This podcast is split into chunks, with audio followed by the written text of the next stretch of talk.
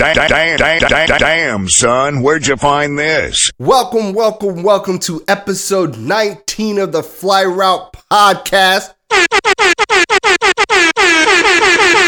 I am your host, Anthony, aka Tony Playboy, aka that Montana plug. And I'm joined here by one of my nearest and dearest friends, Demarcus, aka Nigga Marcus, aka modern day slavery. How you doing today, Demarcus? What? What's good? I, I didn't get the last one. What did you gonna get? have to explain it. Ex- Explain what? Modern day slavery. wh- What is that in reference to? Oh, for those who listen to episode 18, you remember Kevin Porter Jr., the subject of our tea off, Mm-hmm. was recently in an altercation in the Cavs locker room that we'll get into later on in the show.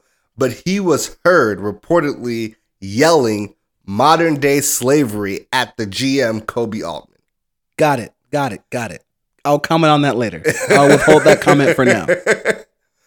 All right. So last week we gave everybody our divisional round predictions. We both went three and one. We split on the Ravens Titans game and the Bucs Saints game. You know, mm-hmm. I still take time over time. oh, go ahead. I'm sorry. I thought that was a joke. Wow. okay, nigga, get shady. So this upcoming week we have the conference championship games, Buck versus Packers. Who are you taking? Go pack, go. It's hard for me to not take the pack in this situation. Well, you I- know who I'm picking in the AFC. I, oh, Chiefs versus Bills. Absolutely. I like the Bills. I like the Bills. But we know. All right, so Patrick we're on the Mahomes same is- side here. I, I I thought that would be the case, so I got a bonus for you. This Friday, when we drop, Celtics play the 76ers. Who do you have? 76ers. Ooh, we are going to be on the same side for all three. I've been big on the Sixers since those trades. So it's not even the trades. It's something about the what Doc Rivers has done to this team has made them work better. Tobias Harris is is playing much much better than he did. Um, getting rid of Al Horford, open up spacing. The team has looked That's really the trades, we- though. has looked really well. Seth Curry. Seth Curry adding shooting along with the extra spacing. I think uh, they will beat Brooklyn right now. I'm not sure who would win in a seven game series though. Oh man, the way it's looking for me, it, I think Philly's going to come out the East right now.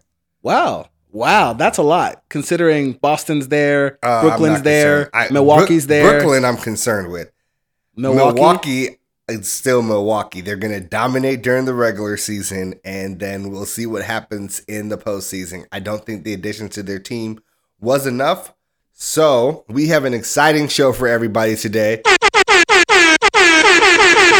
We are going to get into our second iteration of the RPO run pass segment where we give you some of the biggest headlines in sports news this week and let you know whether or not we're going to run with them or pass on them.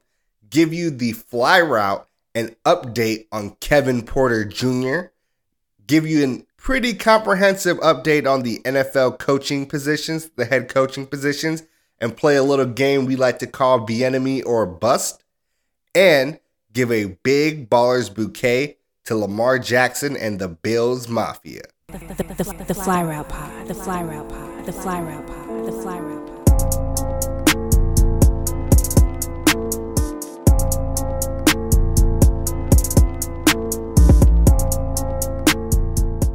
Welcome to the tea Off. Ooh, ooh, ooh, ooh, ooh, spill that tea, sis. This is how we like to start our show off. We like to spill some tea on our favorite athletes and some of the crazy situations they get themselves into. This week, I have the wondrous tales of Malik Beasley. 2016 first round pick to the Denver Nuggets, recently was traded to the Timberwolves, and currently is averaging almost 20 points a game this year. So we'll start with the more popular part of this story. You might have heard about this part, Demarcus. Malik Beasley is currently dating Larsa Pippen. I think I have heard about that part. Uh huh. Right? That Larsa Pippen, former wife of Scottie Pippen. This is getting a lot of play in the media right now, particularly because Larsa Pippen is like twice Malik Beasley's age. She could be his mother. Okay. Yes, he's 24 and they started seeing each other when he was 23. She's 46. Absolutely could be his mother, and a reasonable age at that. Yes. So I don't really care about that part, and neither should you. I get why it's interesting for people. The gender stuff on this, I won't really play it out. Like, this is very common. We went through that in July. Yeah. So, like, this is very common, and it doesn't get as much headlines when the dude is the person that's twice the age. I'm going to let it go for that reason. However, the second reason why this is getting a lot of play, and it is way better, is when Malik and Larsa went public with their relationship, he was still married to a woman named Montana Yao, who he has one kid with. Montana Yao is a Instagram model, Of course. like they all are, and also a rapper. So don't don't put her in a box, twist, nigga. Yeah, don't put her in a box. She got skills, nigga. So photos were taken on November 23rd of Pippen and Malik Beasley linking arms together. It got put out on social media in like December, early December. And this is the crazy part. When the pictures start going around, Montana is like, yo, I had no idea my husband was with Larsa Pippen.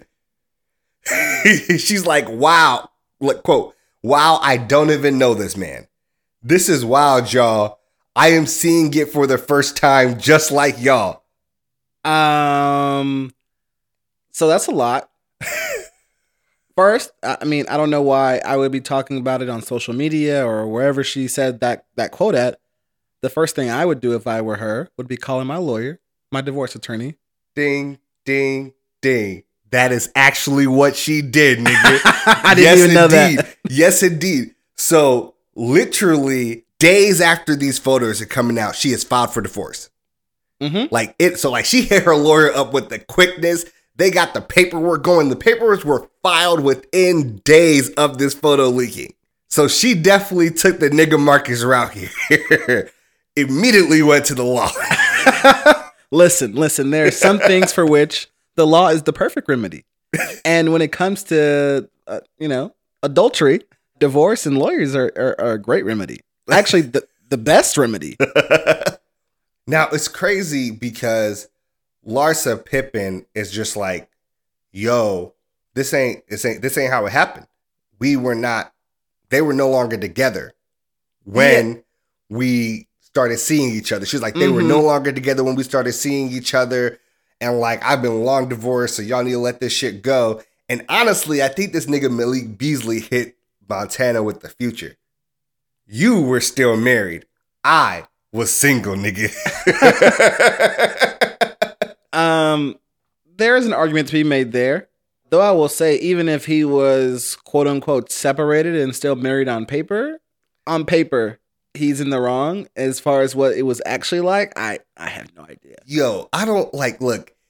He then like took her out on a yacht, had like a big birthday celebration, took a ton of pictures with her, posted Larsa Pippen on the snap, like giving her kisses on the forehead. My man was just giving it all the public everything, nigga. As soon as it as soon as it got leaked, he was like, I mean, well, damn, nigga, they already know, so I might as well do my thing. now, this is crazy because Montana responded back to Larsa and she was like, Look, you was lying.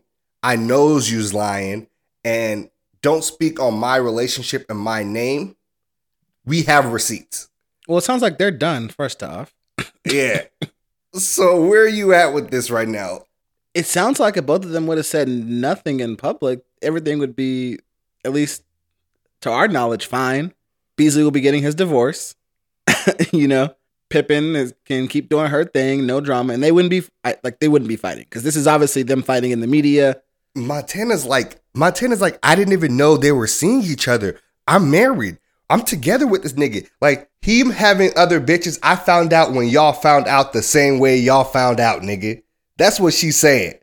Oh, oh, oh, I, okay. If that is the case, if that is the case, he's he's a very good liar. Um, I mean, if he had all these women believing that they were, the only one? yeah, uh, he's damn good. Um, he should write a book. No, but in all seriousness, uh, big situation. Obviously, this is going to affect him on the court. I believe these kind of things always do. He been hooping. yes, This shit happened in December. My man's has been hooping 20 points a game. So right now, uh, uh, this is my theory. Right now, when things first hit, people turn to basketball as their their their um, safe place.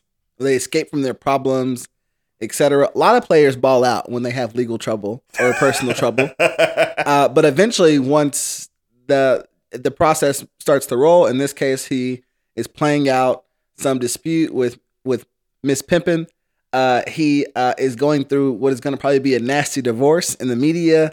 And he got a kid. and he got a kid. Teammates and media will probably ask about this. I'm not making any prediction that he will not be balling in the near term future. But once all this stuff, the ball gets rolling on it, there's some more time passes. It very well could impact him. Either A, just because his play is diminished because his focus and attention are somewhere else. He has to spend days either going to court or on Zoom court. I don't know when proceedings will take place.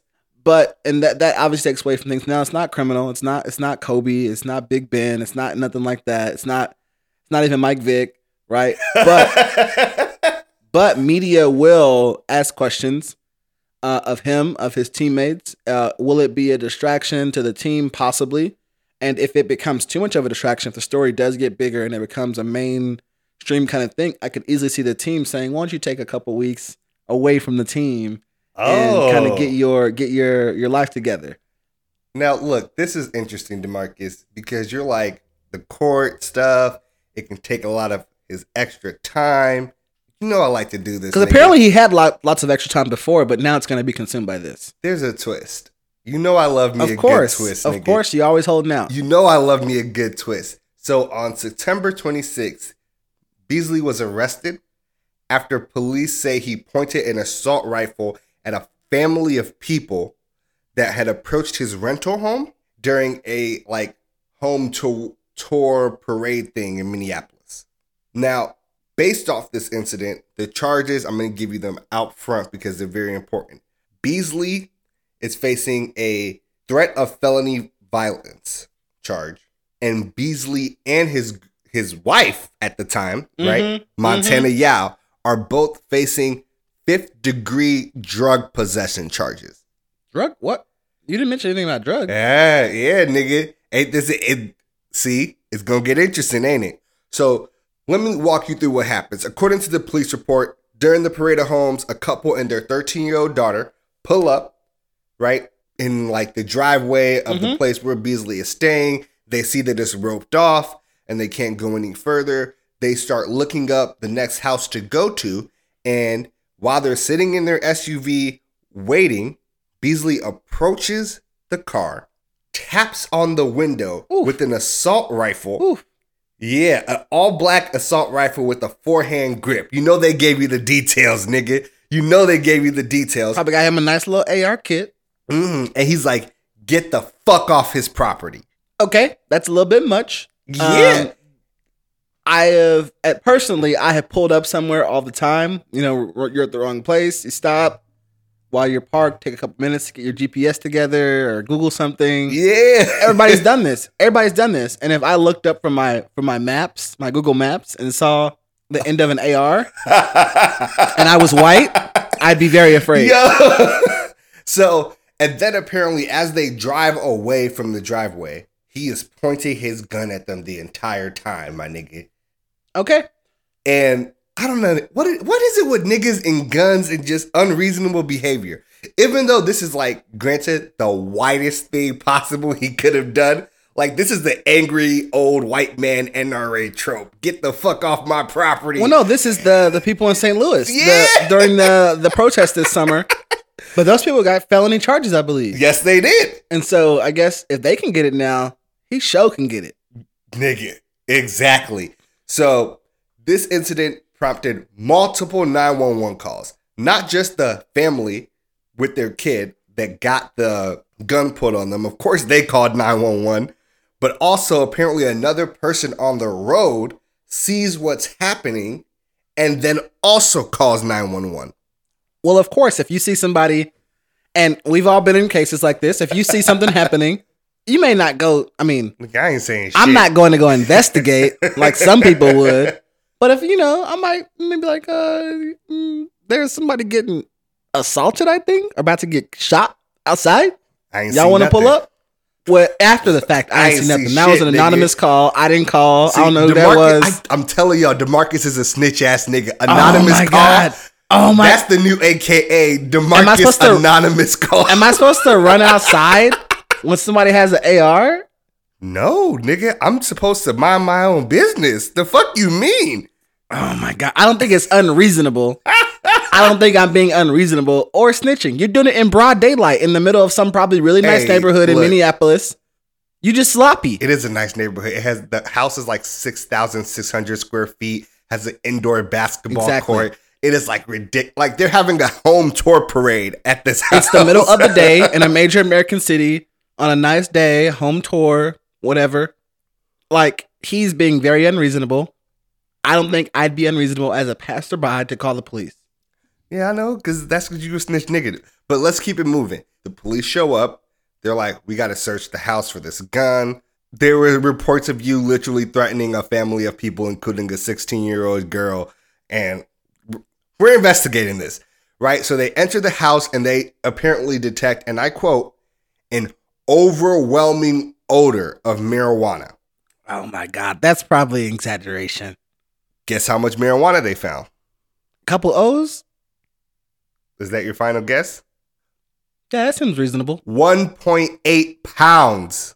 Were they opening a dispensary? 1.8 pounds. So they find 1.8 pounds of weed. They claim they found the rifle that was matching the incident report, right? Uh 12 gauge shotgun and a handgun, and that one of these guns was stolen. Woo! The uh, this sounds like um. Well, real back. Circle back to my original argument. This is gonna be. He's gonna be a real big distraction and about three months, probably, when everything starts to open back up, and you got to go to court like twice a week for two different things: for divorce and for his drug and possible attempted assault charges. So, man's was strapped, strapped. Oh, he keeps that thing with him at all times, and if you take that one, he got two more. And the police also see surveillance footage where they see him in the home grabbing the gun, going outside. Ah. They match the timestamps. So to, the old Aaron Hernandez security system. That that's yeah, litty. they literally match the timestamps to the incident reports, how long the incident happened, him putting back the gun. They got all of it, nigga, all of it, all of it. Now it's when it gets interesting, Demarcus. Okay, please do tell. Now it's when it gets interesting. Montana took the fall for all of the weed. Ooh, All 1.8 pounds of it, nigga. I'm That's recanting. 835 grams, nigga. I'm recanting. They found it in the basement, in the living room, in the office. It was everywhere. I was like, it was his, and he threatened me with the gun. Come on, if she says that, would you be surprised? uh, no, if I did not already know how things were playing out so far. Oh, so you If- you have more you're holding It- out? oh, nigga, I mean, I'm telling the story. Tell it. Look, sequencing is important, Demarcus. Okay. You know, you got to get people hooked in. It's like, and then there's a twist, but wait, there's more. So, look, she claims all of it was hers. She said that she got it all at a medical marijuana dispensary, right? According to the Minneapolis Star Tribune. Mm. that's a, that's a damn lie. Yes, nigga. She was not able to tell them where the purchase was made, what dispensary she she got it at. Like, of course, they ask questions like, "What dispensary did you go to? Uh, where is said dispensary? What's the name of it?" She cannot provide any of those names. They're like, "Do you have a receipt, proof of purchase?" She did not have that. And worst off, she literally does not have an ID for medical marijuana. Right, because I was gonna say I don't think that mini, uh, Minnesota is a legal state, It is not a legal state, definitely. a medical state. Yeah. And so, like, it not only did she lie and take the rap, it's a badass lie, nigga. Like, Obviously, she it's not her drugs. oh my God. But but she took the rap for this nigga. Now, this happens in like September 26th, right? Okay. Less than a month later in, in October 24th, you know people got the receipts. They have screenshots of Malik Beasley commenting on Larsa Pippen's shit saying, I want to take you on a date and treat you like a queen. Less than a month after she just took the felony charge. Ah, ah. I think this is where I'm supposed to say niggas ain't shit. Ooh, niggas ain't shit and you know it, nigga. Ooh. Like, you thought Future was Toxic God. Future ain't got shit on this, nigga. I, I'm sure there are plenty of you know Beasleys out there in the world running wild. Look, it's just like make it add up. Like, do you think if they had been separated for as long as Larsa Pippen claims and that they were getting divorced anyway and ain't nothing bad happened, she would have taken that charge? Hell no. Mmm, nigga. Make it add up. Make it add up. I would need some real good calculus, and um, I'm not too good at that. Uh huh. So Malik Beasley pleads guilty to the felony threats of violence charge. He's not going to get off of that. But taking the plea, his drug charge gets dismissed. Montana is the only one being charged with the drug thing. So, like, literally, she takes the rap for him. They plea him down. He takes the felony threats of violence charge, and he's going to get jail time or house arrest. But it will not be any longer than 120 days, and it can only start after the end of the NBA season. Ridiculous. So he gets like the best deal possible he can for like he's obviously guilty. Like they got surveillance footage of you doing this shit, and she takes the charge for the drug for the fifth degree Yeah, that's drug a lot. possession. That's a lot. yeah, A lot of nigga. weight. And if he gets his, if he completes completes his probation, they'll reduce it to a misdemeanor. Like he got the best fucking deal. His Who's- lawyers who's his cashed lawyer? out. I don't have his lawyers' names, but them niggas bought out, and I feel like that would be good promo for them niggas. They gonna have to pay for that. Now they can't say that they're his lawyers, but he can say who his lawyers are. Mm. I want to say that's that's probably open source information at this point. They probably made some Oh, statements on his court behalf. documents, Yeah. st- statements, that kind of stuff. Yeah. Uh huh. So, nigga, Malik Beasley is foul. Reasonable recipient of our tea off. Ooh, ooh, ooh, ooh, ooh, ooh, ooh, spill that tea, sis. Spill that tea, sis.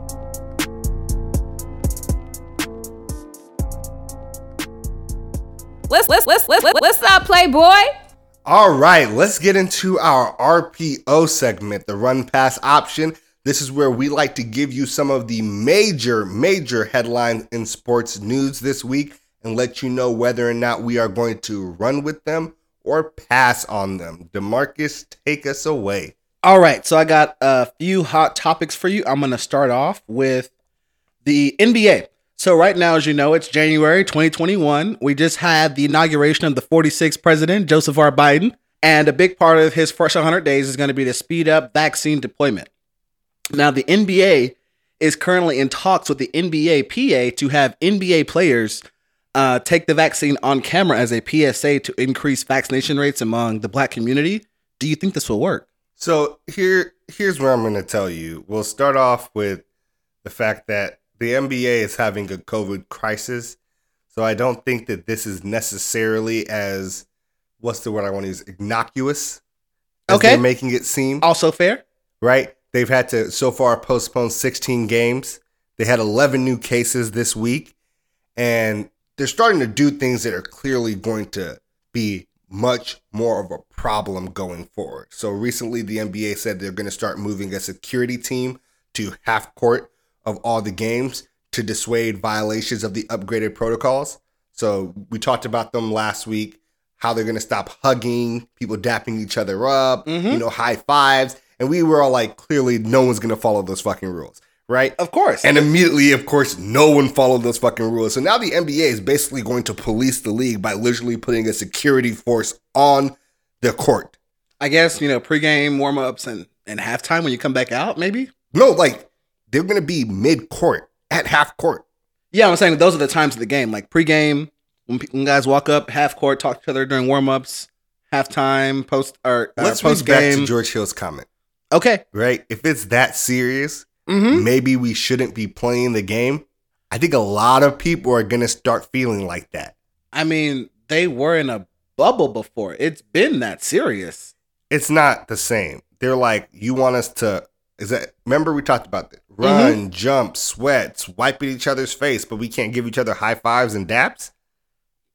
Really? Right. So you think that this is a, a a a part of a scheme by the NBA to incentivize players getting the vaccine? Yes. And you remember immediately when things were first developing for the vaccine, Adam Silver was like, we don't want to jump the line because we're the NBA. Mm-hmm. But if, you know, the FDA is like, hey, maybe you all should jump the line for the greater good, hmm, allows him to get some cover for what we already anticipated they might need. Oh well, we all know that the the way out of this pandemic and the way back to any sense of normalcy is flat out everybody, as many people as possible, getting the vaccine, and that will hopefully stop transmission of the virus. You know, they don't know for sure if those who are fully vaccinated will uh, not spread the virus. We just know that if you get vaccinated, your chance of getting sick or becoming very ill is very, very low. But I think with the basic mask wearing and facilities and vaccinations, you can stop lots of the transmissions, which are mostly happening, I believe, in team facilities and not during games. Okay. Now, I want to ask you this as you know, DeMarcus has recently just got vaccinated. Yes, I have. DeMarcus vaccinated, you know, a nigga pushing the final frontier. All the time. It's All the right. new frontier. But then you just started coughing, nigga, a lot. And now I'm like, yo, Oh, bro, my what the God, fuck's going on my over God. here, bro? You know. I'm not gonna say anything else about this. I'm gonna look you dead in the eye and I'm gonna tell him this. You know why I'm coughing. It ain't got nothing to do with the Rona. We can move on now. Oh my god. Okay. okay. All right. Control yourself, please. Uh, I got one for you, Demarcus. The end of an era. Drew Brees reportedly going to retire, as well as Philip Rivers. Their final games. Drew Brees threw three picks. Mm-hmm. Do these final games damage these quarterbacks' legacies? So I'll take this. Um, no, but only one of them's a Hall of Famer, and it's not Rivers. Okay. And I don't think the final games change that at all. All right. Lamar losing. Played pretty bad against the Bills. Lost Mhm. another playoff game, and people are already ready to start calling the win against the Titans a fluke and reviving the Lamar Jackson can't win in the playoffs narrative. Run or pass. Oh, I'm gonna I'm gonna run and I'm gonna run real slow. This is this is what he is gonna be until Lamar proves he can go on a playoff run and win multiple games in any postseason. Um, the kind of elephant on his back is going to be that he can't win playoff games. Um, he can be an MVP, he can be an amazing regular season quarterback, but people will always bring that up. They will compare him to other running quarterbacks who have not won lots of playoff games or had their big moment, like Michael Vick. I don't. I'm not saying they're right. I think that there are some flaws in Lamar's game that are contributing to this. Um, I think we saw even in that when um that he did have in the wild card round, the way they got back in that game was how him running the football, not him throwing the football. He did have that ridiculous run. He it was an amazing Several run. of them, honestly. The one that iced the game where he sat down, and the one before for the touchdown. Mhm. But we also saw him get big comebacks throwing the ball this year. Um, he now now I will say at moments Lamar can throw the ball very well, very accurately. The problem right now is the uh, ability for him to do that consistently, week in and week out, and especially in the playoffs when teams are game planning specifically for his skill set, so that even if he passes the ball, the other team's defense is setting up their defense to try to take away what kind of passes he likes the most, which any good defense will do. Any defense in the playoffs is going to be able to do things like that. That is one of, for example, the principles right out of Bill Belichick's playbook. It's not, I'm going to take away what you like to do, and then I'm also going to have something for what you like to do next. He's like one of the youngest quarterbacks in the NFL, but we should move on. No, I mean absolutely, you're right, but this is what it's going to be until he until he moves on and past this. All right. So next up, we had a recent trade. What we talked about last week with James Harden, and one of the play- players in the trade, Caris LeVert, went from the Brooklyn Nets over to the Indiana Pacers. Uh, as a part of the medical examination for the trade, they discovered a spot on his liver, And as a result, the Pacers had the option of either turning uh, to basically undo the trade or to receive additional compensation. They chose to take additional compensation. Does that tell you anything about Levert's long term prognosis based on what the Pacers did here? Run or pass? So we'll pass here. First and foremost, it, they found a growth on his kidney. Oh, kidney. I'm sorry. They and I think that really they did upend the trade because I feel like it's not the end of the world. But this trade, the amazing story here is that this could have possibly saved his life going forward.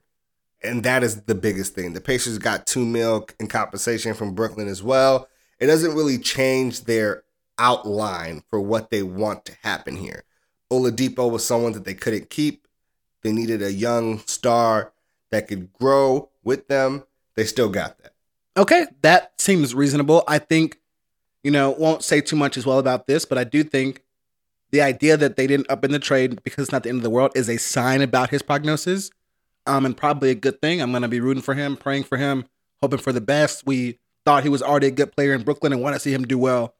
Indiana, we talked about last week how he could have so much potential there and how he could grow and build into a star there. And I really want to see him do that. So I have another topic for you that I think we're actually going to be sitting on for a minute because this is Okay. this is the big moment that's happened in the NBA so far. So we have the the Harden to Brooklyn trade, the big four team trade that also involves Caris LeVert. So now we got the new look Nets. We've already seen a couple games with um, KD and Harden, but now Kyrie is finishing up his quarantine and getting a couple of practices under his belt. He's coming back. What does this team look like? Is this a work- workable playoff team, a contender in the East with all three players? Do they work together? Okay. Here's where I'm at. The new look Nets are impressive. And they should get Kyrie back today. They'll play their first game with all of all of them together. But Kyrie is secondary to the idea of what we should be thinking about here. KD is averaging 30 plus on over 50% from the field. James Harden came back and snapped back. Instantly triple double. Seems very comfortable with the ball in his hands, ready to facilitate for a team instead of just doing all his ISO dribble stuff. Mm-hmm. And he could lead the league in assists. But more importantly, if James decides to move when the ball isn't in his hands, how do you guard that team? it becomes quite a nightmare. I think the the question is about ego and and really Kyrie Irving. I think James, at least thus far, has shown that he's willing to be that willing passer that you talk about. I was watching the game the other night. He had a clutch, clutch assist to KD for a three in the end of the fourth quarter that helped them, I think, win that game. And so the question is Kyrie. Does Kyrie believe that he is the third best player on this team that he actually is? Because there is, despite him having won a championship, people will chalk up most of that to LeBron. And so, but James Harden's had a team by himself. He's gotten them to the conference championship game. He has been an MVP. He has set scoring records. Kevin Durant, we know, has been an MVP in this league. He has been the leader of a team in OKC. He's adapted to a new team in Golden State. He's won multiple championships, multiple finals MVPs, etc. I think KD is the best player on this team. I think KD should be the alpha, the leader. But he's also the guy that needs the ball the least, and that's why it can work. right. He KD needs the can ball sacrifice. the least. Like he's the most efficient scorer in the NBA. Mm-hmm. Mm-hmm. At that volume, it's incredible. No, but the question is, will KD step up and be that alpha, and will Kyrie accept that he's the third best player on this team? Kyrie's leverage is way different than it was before. I Mhm. think I think we'll see a lot more. I don't want to call it well behaved Kyrie. Respectable Kyrie. I I hate that phrase, but we'll see Kyrie play to win because when that championship is on the line, people are much more willing to sacrifice when they see it and they believe it. And with those three people on the court, I think what we should be worried about is defense. Oh, absolutely, because their Not defense is atrocious, and they have no big, and it's not going to get any better with Kyrie. They have a big, it's just not enough. Stop. I, I feel like people are really oh disrespecting God. DeAndre Jordan. DeAndre Jordan will give them a consistent double double a night. He will get boards and catch lobs, and that's his only fucking job. And he's going to be great at that job. Boards and lobs. Boards and lobs. He He's a little old too, but okay. He is old, but like I get it. Boards and lobs. That's his job. Defend the rim, boards and lobs. He can fulfill that role and fulfill that role well. They don't need him to come up on the pick and rolls because you probably want to pick and roll between KD, Kyrie, or Harden, KD. Because KD's functionally another big on the court. And that's what people are not really thinking about. KD is seven foot. He is. He is another big on the court. Plays great defense, and they probably will have him play more of the five. But even between KD and DeAndre, well, first, off, I don't want KD playing a bunch of five, coming back off an Achilles injury and being the He'll size that he it is. matters in the playoffs. Okay, I still think they need another big to help with depth, especially if Jordan gets nicked or something, which could happen easily. There's some questions. Um, I think, like we said, Kyrie is the the key part. If he is willing to play his role and kind of manage his ego a bit more than he already has been, I think this the sky is the the limit for this team. Do they beat the Lakers in a seven game series? And I'm not ready to go there yet. I don't think this is the team that we'll see in the playoffs. Like the trade deadline is still out in front of us. They the buyout market I think is going to be huge for this team. They have a mid-level exception, they have a disabled player exception, and they have a minimum exception, which will all be cap space that plays out when the buyout market happens. They can still make a trade or two with the trade deadline and also anybody that really shines in the G League because we see a lot of veterans mm-hmm. going to the G League bubble this year to get called up and signed to a team, especially in the world where the NBA is considering expanding rosters because of COVID issues. So I feel like this is not the Nets team you will see come playoffs, but that is a good thing because it can help them fill some of their vacancies, but it's also a bad thing as far as chemistry and building, you know, a kind of team where everybody knows their role. So it'll be a double edged sword for the Nets, but I think the Nets are huge. You should probably pencil them in for the Eastern Conference Finals. Okay. I am ready to say I don't know. I, I think I want to say Eastern Conference Finals, but I'm thinking there's just like a logjam in the East that's going to happen in the second round, where you're going to have I think uh, Milwaukee, Boston, Philly, and Brooklyn. And Okay. yes, Brooklyn can beat all those teams, but the question is, do they? Do they actually They get it just done? beat Milwaukee. okay, Milwaukee can't shoot. Uh, is Milwaukee going to magically learn how to shoot between now and then? No, but is Giannis going to develop a post game between now and then, or is he going to keep jacking up three point shots? He's going to keep shooting the three, obviously. Okay, so I'm not concerned. But I still think in a seven game series, Boston or Philly could push them. Um, I'm not who's I'm not concerned with Boston either, man. I'm telling you, who is Boston going to have defend Kevin Durant? We know Jaylen Brown and Marcus Smart will have to somehow take Kyrie and Harden, and that will even be difficult for them. or put uh, Tatum on them. Tatum is not a defender. KD might average 40 in that series. Look, if Jayson Tatum KD might do that defender. against a good defender. You know what he said last time he was in the playoffs? I'm Kevin Durant. You know my name. I'm Kevin Durant. Yeah. Uh, so I'm just saying they don't have the defensive stoppers on that Celtics team to match up with the Nets, and the Nets can just put up so many points. uh, that's fair. I think it'll hinge on Kyrie and Harden. And also, people don't understand Kyrie is a really good spot up shooter. Oh, I'm I I know that Kyrie is a good spot up shooter. So, like, honestly, people are just like, how is this going to work? And I think it might work beautifully. Well, if both Kyrie and Harden stop all of the the hero ball dribble dribble dribble It's stuff, different. It's different. You're playing next to Kevin Durant. Yeah, You yeah. know when Kyrie never played hero ball next to LeBron? Okay, okay, you say that, but remember Russ and OKC. There's a reason KD left. That's what I'm saying. So I think. Russ was the problem, and he's shown that he is the problem. Oh yeah, yeah, yeah. yeah. That's a whole other. So like saying OKC doesn't make sense because KD went to the Warriors Well, and just- proved that he could fit within a system that shares the oh ball. no, it's not a question of KD. It's a question of ego and will. When the time when push comes to shove, will Harden and and Kyrie actually see to uh, to KD, or they try to take those shots themselves? I think they should cede to KD. I think KD's the best player. This I think he the should be weird the alpha. thing, though. I think you always go with. I think they're a team that will go with the hot hand, but most importantly, go with the best look. And if you're saying ISO from get, you're probably going to give it to KD or Harden. Okay, Okay, I but guess I don't think they should ISO from get many plays. this is the last thing I'll say on this, and then we can we can move on. I just I'm not gonna trust that Harden or Kyrie will play the free kind of flowing basketball that we did see with KD in Golden State. That we're saying that he needs to do. You have seen him do it, just not modern James Harden, i.e., Thunder James Harden. You've seen him do something like that before. It is just not what was built for him in Houston. So I think that that's like the least fair criticism of James Harden, is what I'm Okay. trying to say.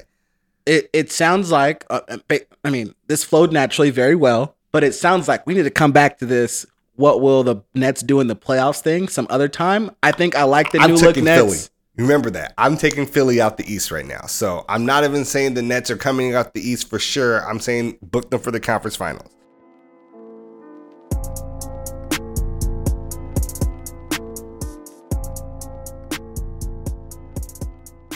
It's it's a Playboy affair. All right, let's get into the fly route for this week.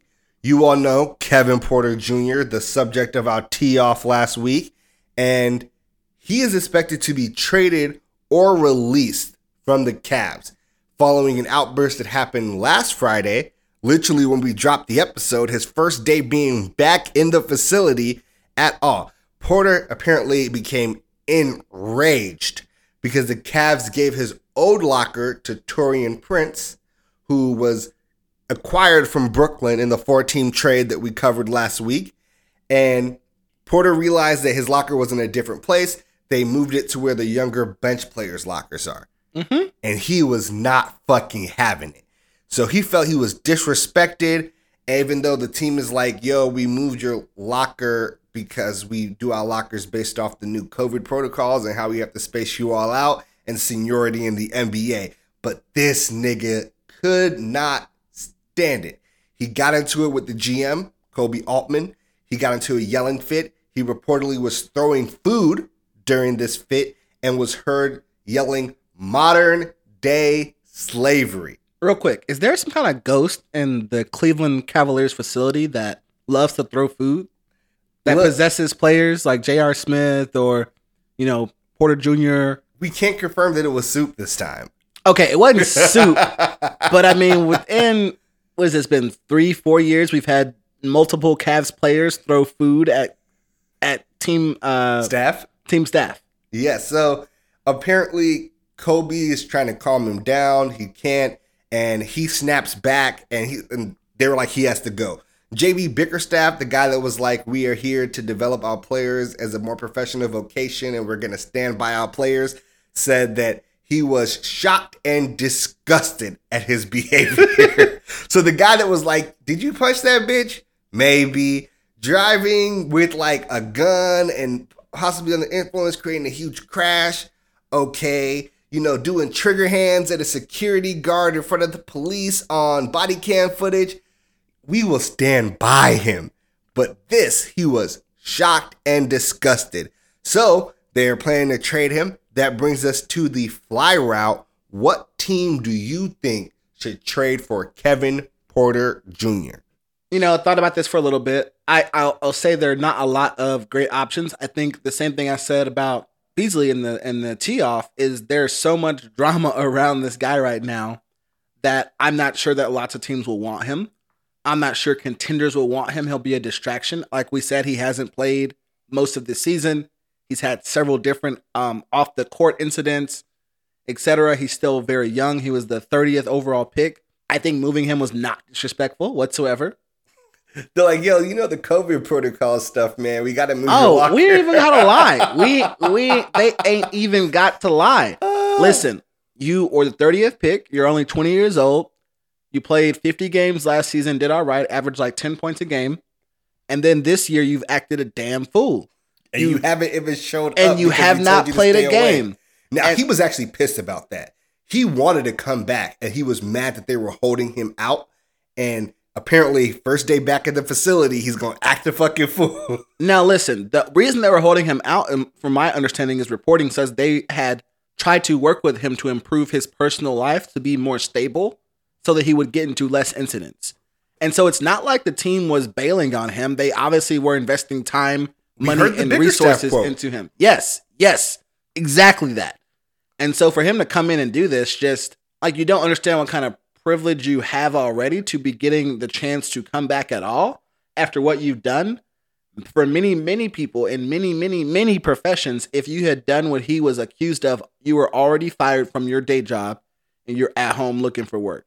It is only because he is an NBA or an athlete that a professional athlete that he is even getting this kind of second, third, and fourth chance. Okay, so the fly route. What team It's do you think should make it? It's Memphis. Okay. So crazy, maybe out of the ballpark. Memphis is a team that is on the fringes of the Western Conference playoff race. Probably not going to make it. Um, they've had some key injuries early in the season that's going to put them behind what's going to be a very, very close race in a shortened season.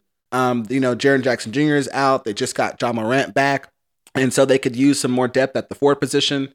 Um, they can bring him in. I think it's a fit. They're still actually waiting on Jaren Jackson Jr. to come back from an injury. I think a knee injury right now.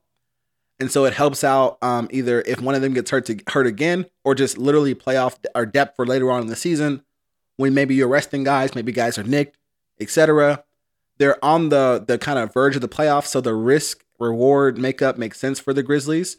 Like I said, a lot of contenders are not going to be trying to trade for him, so you can probably offer a second round pick and get him very easily on the cheap. Plug him in, see what he can do Watch a little bit of Memphis, been hearing a lot of good things about Memphis lately. The culture there seems to be being developed in the right way and turned around. I think having a clean start, a fresh slate with other young players who are trying to, you know, build up themselves in this league, but also can be examples for Porter to be like, this is how you are a young star in this league. This is how you act. This is how you play. Is it perfect? No, I don't think there's a perfect fit for this guy at this moment, but I think Memphis makes a lot of sense for both sides as far as him getting the chance to play based on the the lineup and what they need, and um, Memphis getting a high upside, low risk as far as draft capital expended to get him in the building. So I'm not a fan of Memphis because the team is so young. You don't want to insert something that volatile into a not really established culture where he can do a lot of relatable things with those people and throw things off for you. My choice for the fly route is the Portland Trailblazers. You first and foremost for me, you want to get this dude somewhere where there's fucking nothing. So he has nothing to do but focus on basketball and stop getting himself into trouble. That's like the first and foremost thing for him. So like send that dude to Portland. And I think that's great as a reset for him. Portland's also a team that is good, but they are also missing some key players to injury. They lost CJ, he's going to be out for a while. They lost Nurk, he's going to be out for a while. They've always kind of been short on the wings. So that gives them some depth they can use. He can actually produce, play minutes, and will be one of the better wing players on their team that's available. He also appears to be very tight with Carmelo Anthony. He was seen working out with him, doing practices with him, you know, all the videos, etc. And I think what he needs is a strong veteran presence, right? Someone to take him under their wing, someone to show him how to move around the NBA, the traps to avoid, how you want to how you want to do things. And Portland is that perfect team because you can't upset the culture of Portland. It's set. CJ, Dame, Melo, a lot of vets, a lot of people that understand how the league works, and a good place for you to try to restart and get behind or ahead of some of the things that have happened in your past. I agree with you. He'll be pretty cheap, second round pick. That's why I love it for a team like Portland because he has a big upside for them in his rota- in their rotation already. Yeah, uh, I think I'll first say if you're really trying to send him somewhere where nothing is at, you, that's obviously Utah. I mean, NBA Yo, players, Utah, A yes, Utah. Utah, yes. It's yeah, I, I, that's all I'll say about that. But uh, more importantly, as far as like the the Portland veteran leadership thing, etc., I get that for the most part. I just think that at this point he's done enough bad things that he should have enough experience to learn from that already. He just threw food at somebody seven days ago from when you all will hear this. So maybe this last incident, you know, and getting traded will be the the straw that broke the camel's back, and it'll be his wake up call. Stop. We'll, we'll, we will see. We will see. all right. I think. Hold on. I think basically some team in the West will get him because the West is more competitive at the bottom.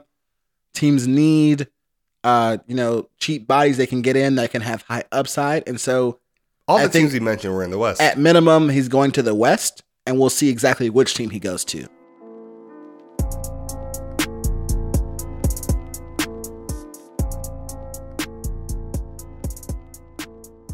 All right, let's get into a game we want to play here called Bieniemy or Bust. Demarcus is going to give you all the head coaching vacancies that have been filled already in the NFL. And I am going to let you know whether or not I would have taken Eric Bieniemy or the other guy. It's crazy. He doesn't have a job right now.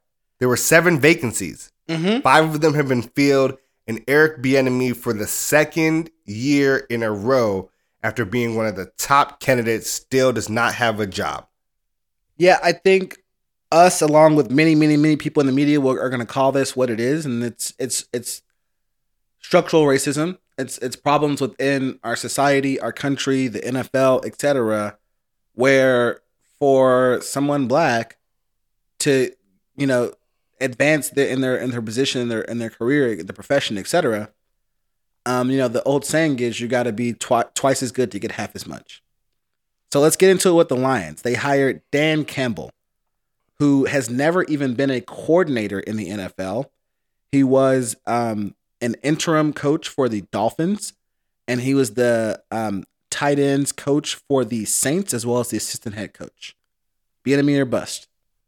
This one, I'm going with Bieniemy, and Campbell is guaranteed to be a bust. The biggest thing about this one for me is that this burns at the idea of being successful means that you cannot get a head coaching position because you're still coaching in the off season, well, in the postseason. So you can't get all your interviews ahead, or they don't think you can get your staff in time because you'll be busy, right? Dan Campbell signed his deal today on Wednesday for a six year deal. Dan Campbell was coaching since Sunday. Like Sunday was the last day he coached, the Saints played. And we knew that Dan Campbell was going to be hired well before Sunday. They had made this decision. So it's kind of another one of those things that they use to poke at Eric Bieniemy for why he's not getting it. We see somebody in the same interview cycle in that same situation basically get hired. And for me, this guy's never been an OC. He's never been a DC. Mm-hmm. He has significantly less experience than Eric Bieniemy. Has a 13 year NFL coaching career. Well, not to mention the Lions also fired uh, what's his name two years ago, who was a good coach, nine and seven, Caldwell, who was black and was good, and had them at nine and seven. So maybe it's the people running the team. Let's go on to the Los Angeles Chargers, who've recently hired Brandon Staley. Really quickly, Brandon Staley has started off his coaching career in 2006 as a GA at Northern Illinois, has worked at in the college ranks um, at D3, at Thomas, at Hutchinson Community College, at Tennessee. Um, he has been the linebackers coach for the Bears and Broncos in the NFL and served only one year as the defensive coordinator for the Rams. They were a top defense, but Bieniemy or bust. Bieniemy. I'm not going to say Staley is a bust, but this does not seem like a good fit for the Chargers. The Chargers have a quarterback that we think is going to be exceptional for the next decade in Justin Herbert, and they get a defensive head coach. Yeah, that's the reason number one. What, Ah. what else you got? Only one year as a coordinator, Mm-hmm. led a good defense. Bieniemy has gone to his third year as a coordinator, Mhm. right? And in 2018, when he became a coordinator, he first in yards, right? Third most points in a season. Mahomes becomes the second quarterback to put up 5,000 yards and 50 touchdowns. Lost the AFC Championship To Tom Brady, I believe. to Tom Brady, I believe, on a uh, offsides penalty, like a neutral zone infraction, is really the only reason why they lost that. Next year, wins a Super Bowl. This year goes 15 and one, by and far the best offense in the NFL. In my opinion, What- you say otherwise. What's going on? Like, what's going on? Like, how is the resume he has not put to he has put together not better than Brandon Staley's one year as a defensive coordinator? I would even argue it's twice as good. Some would say three times. I, I digress. Let's move on to the Falcons, who recently hired Arthur Smith. So Arthur has also had a long coaching career, but it started much later. Um, he started off his career at the University of North Carolina and then worked for today what we call the Washington football team. Um, and then went to Ole Miss and finally joined the Titans in 2011. He worked his way up through the Titans uh, to be their OC. He started off as an offensive quality co- uh, offensive quality control coach, became a tight ends coach, and then eventually uh, the offensive coordinator once Matt LaFleur left. Um, he has had a lot of success in Tennessee thus far. Tannehill, um, who's his quarterback, won comeback player of the year. Derrick Henry rushed for over 2,000 yards. The offense was overall second in yards in 2020, and there were rumors when Matt LaFleur left for Green Bay that he wanted Smith to be his OC there. But ask the same question Bieniemy or bust? I'm still on enemy here, but I don't think Arthur Smith is a bust. Now, it makes a lot of sense. The Titans' offense has been particularly good, also Derrick Henry has just been a insane monster. So we'll do another thing that people like to do to Eric Bieniemy. Eric Bieniemy's offense is only so good because you know Patrick Mahomes is a generational talent, and it's hard to have a bad offense with somebody that's just that great.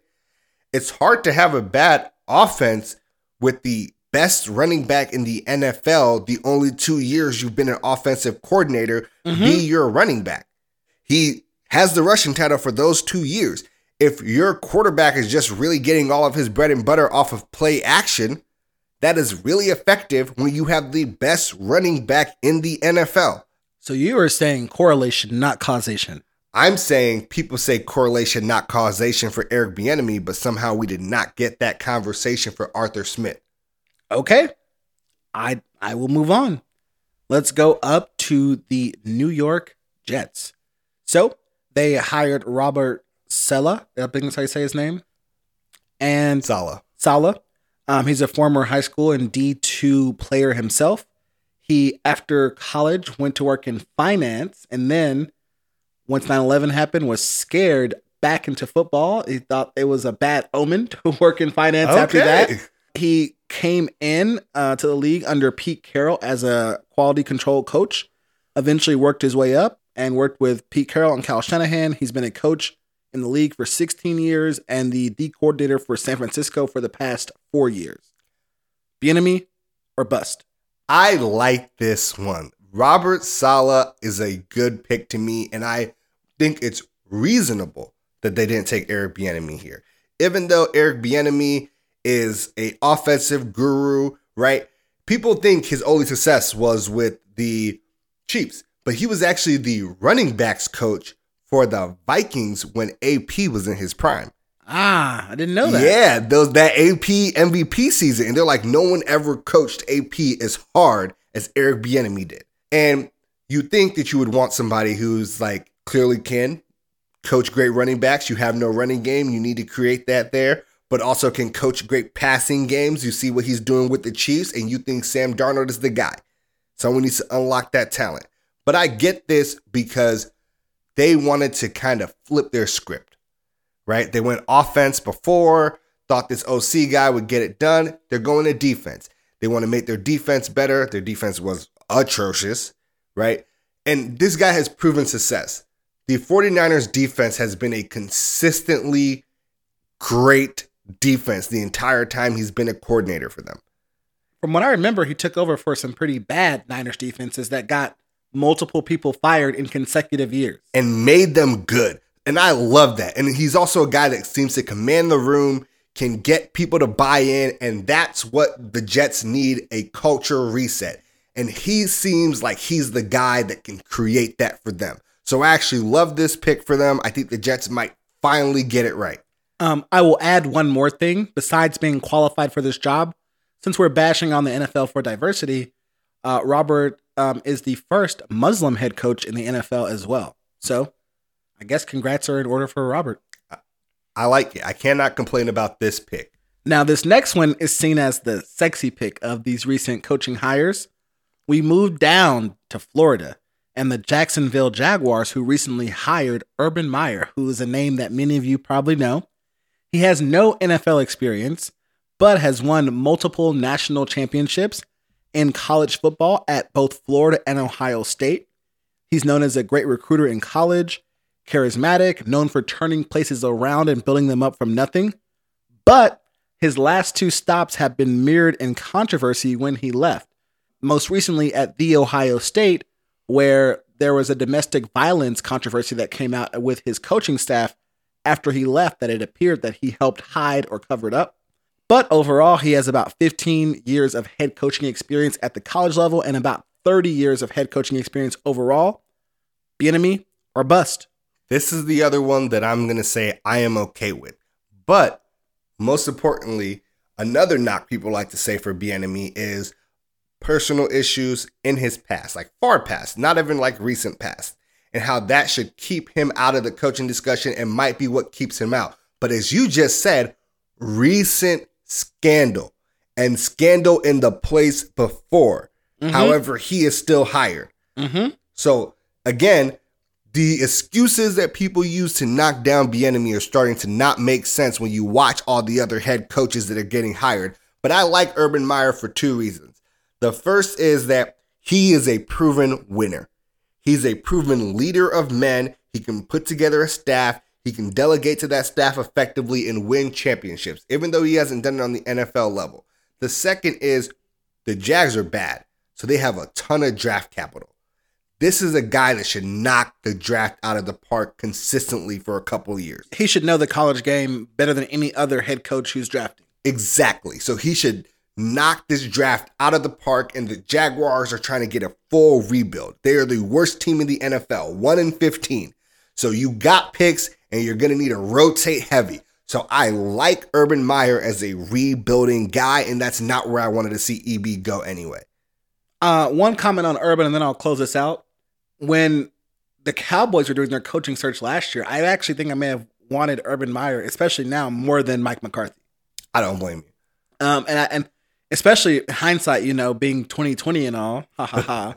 I think I I stand by that. I think I today would still want Urban Meyer to coach the Cowboys over Mike McCarthy, who's was pointing in the right direction at the end of the season, but has not inspired any great confidence in me as a Cowboys fan that he's going to get it done. And to close us out, I will tell you all about a book I've been reading recently that goes along perfectly with this segment. And maybe you'll check it out too. It's called Mediocre. and it's about the history of mediocre white men and how they have impacted all kinds of people in our great country and kept them from getting what they deserve. And I think at least a few guys on this list who we said Bieniemy over could Are be mediocre. described as mediocre white guys. Yes, indeed. Um, and that's all I'll say about that. Bieniemy needs to get a job and hopefully a good job because the two that are left, Are terrible. they're not real hot. I don't want them. The last guy won a Super Bowl and two years later was kicked out because him and his quarterback couldn't get along. The Texans need no introduction. They we might talked about them at nauseum on here. They're going to lose like a top five quarterback, possibly also lose JJ Watt. No one wants to play for them, and everybody thinks your ownership is racist. Well, I think, well, at least the past owner is racist. I don't know about his son who's taking over, but they they have some real racist tendencies. If I'll your say that. dad had a lot of money I, I, and raised you saying shit like, don't let the prisoners run the prison, yes, you just believe that he did not absorb any of his father's beliefs? No, no, no, no, no, no, no, not at all. Not at all. He just has not demonstrated that yet in public. So I'm saying likely racist, racist tendencies.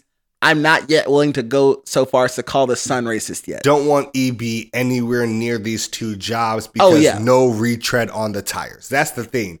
You get one shot, especially as an African American head coach, which means that even if you get offered these jobs, he should probably no. turn them down and just wait for a better opportunity because you'll take it thinking, and I, someone actually told me this, someone from Houston who, of course, wanted them to get Eric Bieniemy because he's amazing. It's like, but he should take it because they don't get many opportunities in the first place.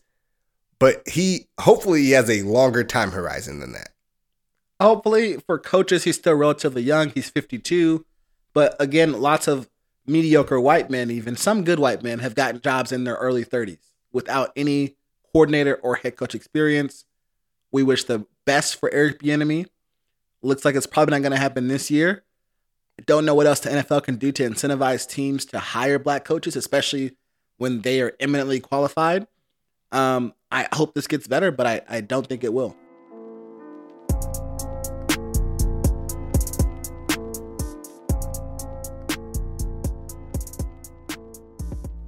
Welcome to the heart of our show, our final segment, Ballers Bouquet. Too often in the media, people only want to focus on the negative thing athletes do and never want to give them the credit where credit is due. Here, we like to make a change. And boy, a change we're going to make. Bills Mafia, this is for you. The Buffalo Bills Mafia, their fans, and all of those who donated um, to uh, Lamar Jackson's favorite charity, Blessings in a Backpack. You are the recipient of this week's Ballers Bouquet.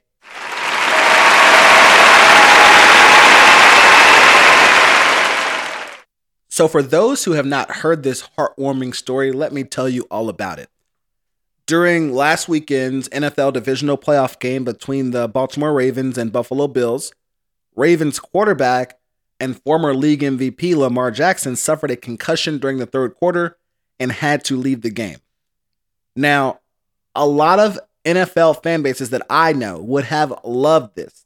Some might even have cheered on um, after Lamar was injured because it's a good thing for their team. Are you talking about the Raptors? Are you sneak dissing the Raptors? Oh no no no no no! I'm I am not sneak dissing the Raptors. I am straight up dissing the Eagles fans who cheered on as Michael Irvin suffered a catastrophic spinal injury in 1999 and actively cheered during his injury and have been also known to cheer for other teams' injuries as well. Philly fans are terrible. They're horrible people. Uh, no sneak diss. I'm coming straight at the front. You're bad. I move on. I digress.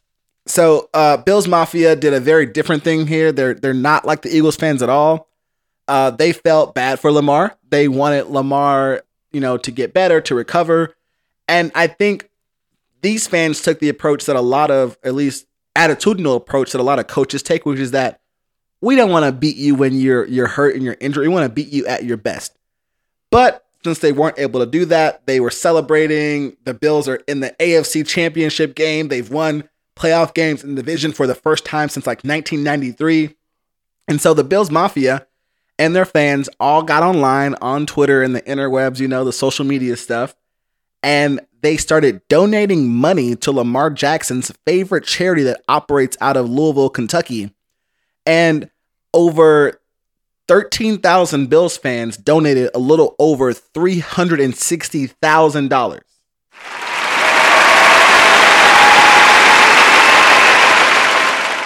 So, along with all their generous donations, Bills Mafia tweeted out encouraging messages for Lamar Jackson. They said things like, Lamar is one of my favorite players in the league, and even though my team won, the league is better with him healthy and playing well. I hope he recovers soon. They said this is an awesome charity that Lamar Jackson has supported in the past.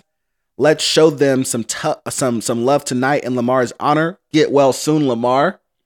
Things like, all right, Bills Mafia, you know what to do. Donate $8 for a charity that Lamar has supported in the past. And last but not least, Bills Mafia Magic tonight. Buddies and I are dis- uh, buddies and I decided we wanted to start donating $8 to Lamar Jackson's favorite charity in Louisville for him to get better help spread the word.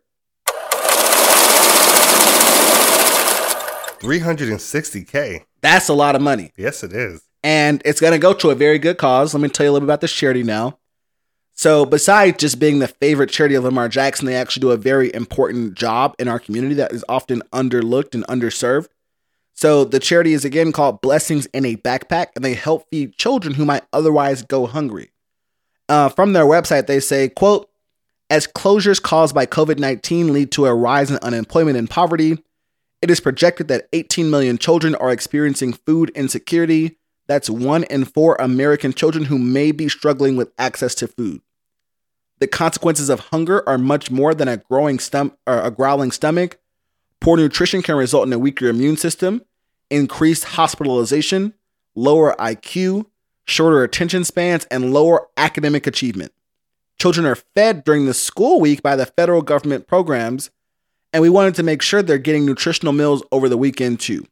So, Blessings in a Backpack is a 501c3 nonprofit organization who helps feed 89 uh, 89,000 children in the fall of 2020 at more than a thousand schools in 46 states and the District of Columbia.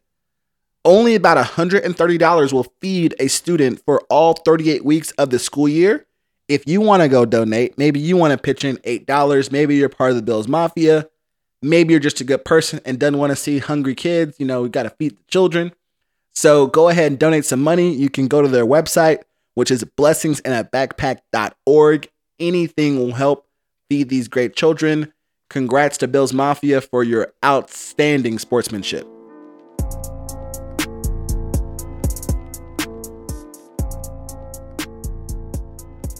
Y'all, y'all, y'all, y'all, it's Tony Playboy. All right, that is it for episode 19 of the Fly Route podcast. As always, we want to thank each and every single one of you for taking the time out of your day to listen to the things that we have to say. We appreciate all of y'all. As always, we want to know what you all think. Are the new look Nets guaranteed to get to the NBA Finals? And what should the NFL do about their black coaches problem? Because they're down one right now and they obviously a solution. So any good idea can help them. Go ahead and tweet at us and at them. All right. Catch us everywhere at the Fly Route Pod, and we will see you all next Friday.